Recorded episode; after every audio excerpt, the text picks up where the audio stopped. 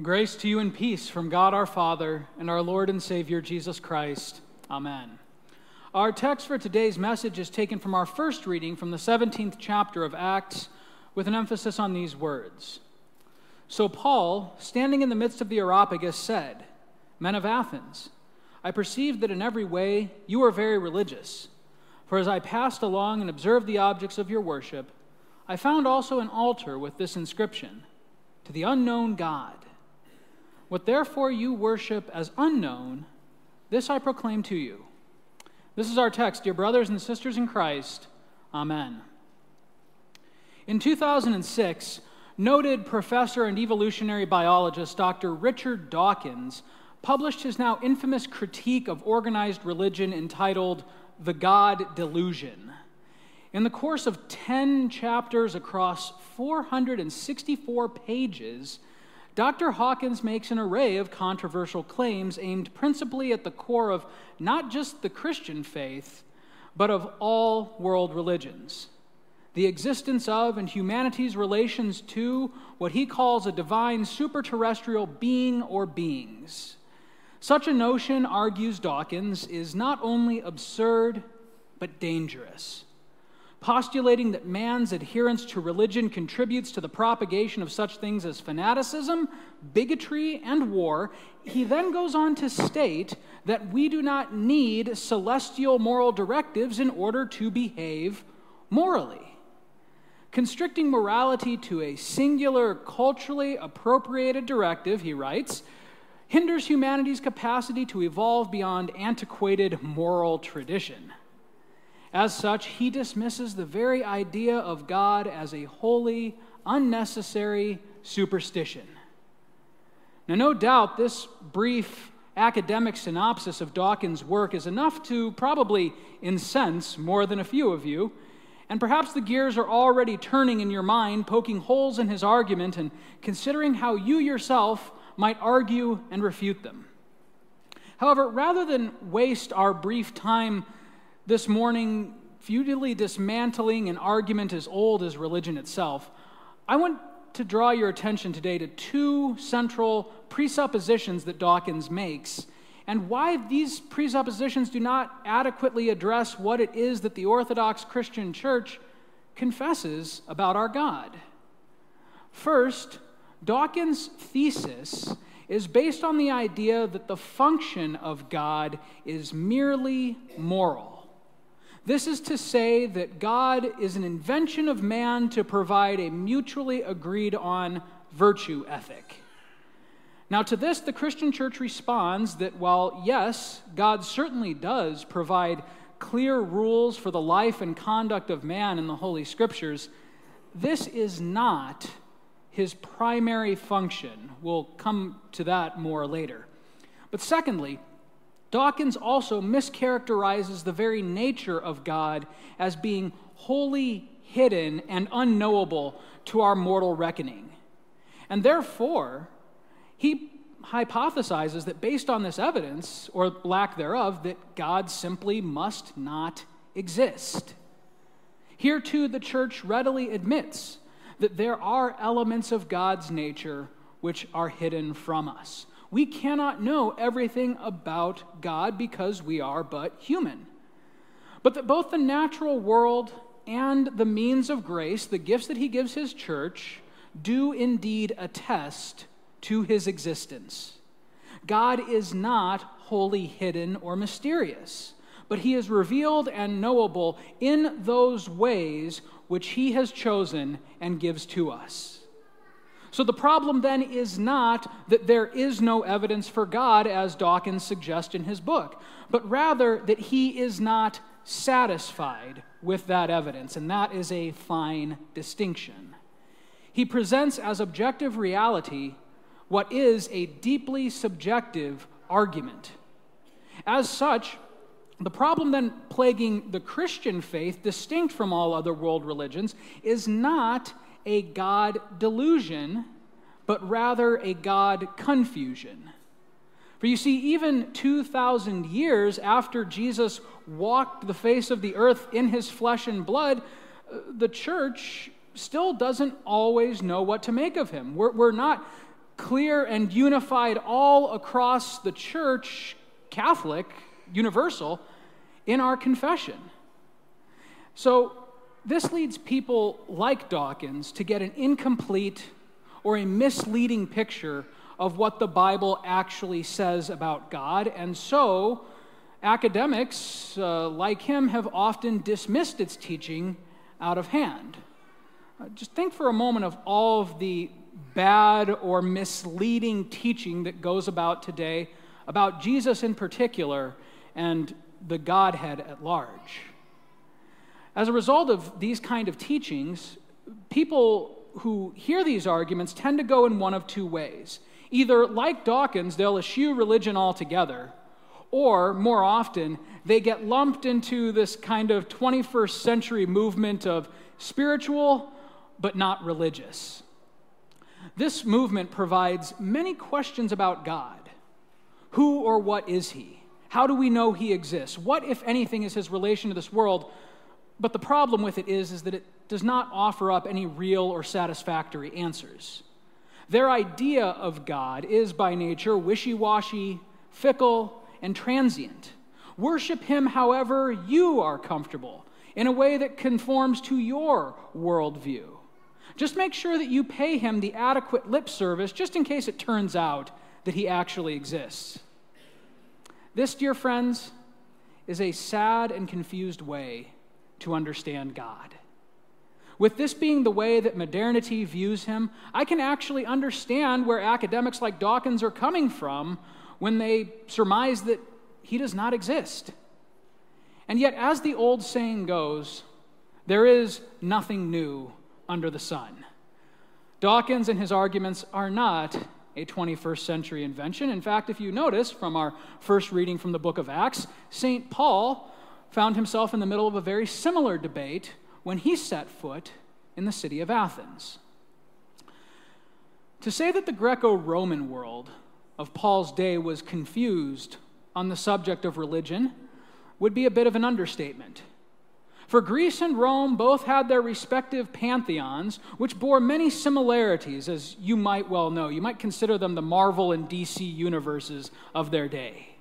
They contained many familiar figures like Zeus and Jupiter, Poseidon and Neptune, Ares, Mars, etc.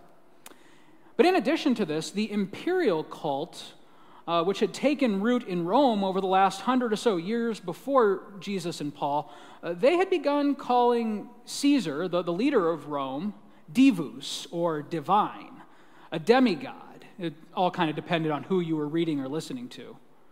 But then there were also several surviving pagan traditions around Greece, which still held sway in the city of Athens, worshiping anything from the sun to the sea to sacred animals. Sophists, who we heard about in our reading, they dedicated themselves religiously to the pursuit of wisdom.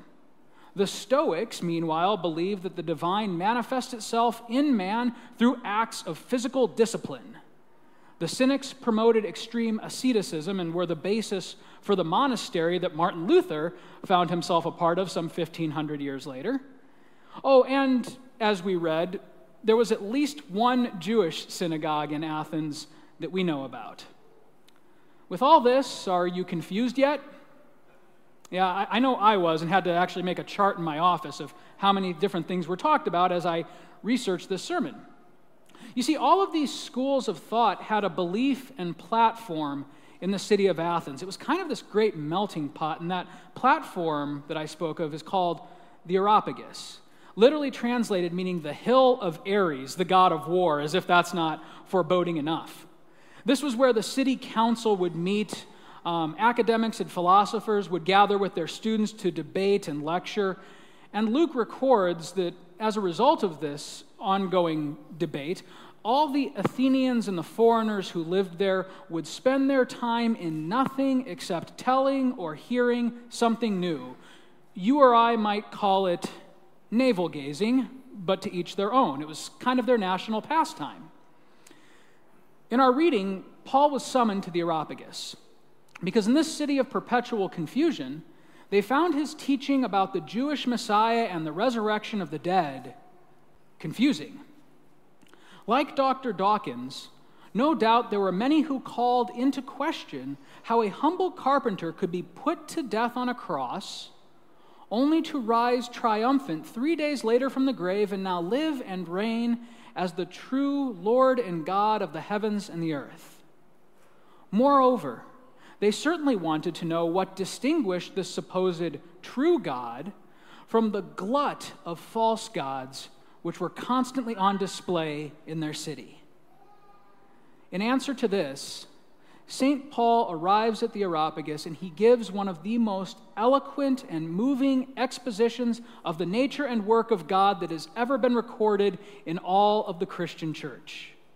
Here again, when he says, Men of Athens, I perceive that in every way you are very religious. For as I passed along and observed the objects of your worship, I found also an altar with this inscription To the unknown God. What therefore you worship as unknown, this I proclaim to you. The God who made the world and everything in it, being Lord of heaven and earth, does not live in temples made by man, nor is he served by human hands as though he needed anything, since he himself gives to all mankind life and breath and everything. And he made from one man every nation of mankind to live on all the face of the earth, having determined allotted periods and the boundaries of their dwelling place, that they should seek God and perhaps feel their way toward him and find him. Yet he is actually not far off from each of us. For in him we live and move and have our being. As even some of your own poets have said, for we are indeed his offspring. Being then God's offspring, we ought not to think that the divine being is like gold or silver or stone, an image formed by the art and imagination of man. The times of ignorance God overlooked, but now he commands all people everywhere to repent, because he has fixed a day on which he will judge the world in righteousness by a man whom he has appointed. And of this he has given assurance to all by raising him from the dead. Now, friends, as we just did with Dawkins' book, The God Delusion, let's now also summarize St. Paul's thesis, as it were. First, Paul says that God is one that He alone is the creator of all things, and that He is not bound to specific temples, regions, or nations. And also that, unlike the myriad gods that the Athenians were used to, he desires not the blood sacrifices of man or beast, but only that all people should know him and come to him. Secondly, Paul states that God's work is not an invention of man, like philosophy or rhetoric, graven images, or other idols that they were so used to. But rather, his work is to reveal himself to man and so inspire in him repentance leading to salvation. And therefore, thirdly and most importantly, that God is not so distant, not so mysterious, that man must determine for himself how to come to him, but rather that he is always close by that he is readily available and understandable through natural means which appear ordinary to us, and yet through his inner working convey the blessings and benefits of the divine for all of humanity to plainly see and hear and taste. As a token of this, he concludes God comes not barking thunder and lightning from the top of Mount Olympus but rather in flesh and blood like yours and mine to suffer humiliation and death for man's transgressions. And in rising again, win for him everlasting life. Dear brothers and sisters in Christ, all of this is to say that you do not worship an unknown God, but a known God. You do not worship a God who demands blood sacrifice in order to come to him. You worship a God who shed his own blood to come to you. You do not serve a God who demands of you, make yourself righteous and work hard to ascend up to my kingdom. You worship a God who invites you to be made righteous in the waters of baptism, even as his kingdom descends to you through water and word, through bread and wine. Yours is a living, breathing, walking, talking God, a God with a face.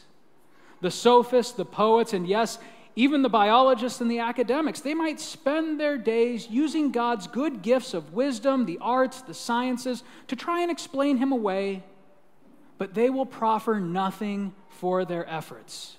For as that same apostle Paul writes, we walk by faith and not by sight. We receive God truly, not by our effort and merit, but by his grace and mercy. In these ways and by these means, we come to know him who makes foolish all the wisdom of man and casts down every idol from their thrones. Rejoice then that such a God as this has called you, dear brothers and sisters in Christ, and made you his children. And furthermore, he invites you to come to him where he is ready and eager to be found, that you, O saints of the Lord, may find eternal life in him.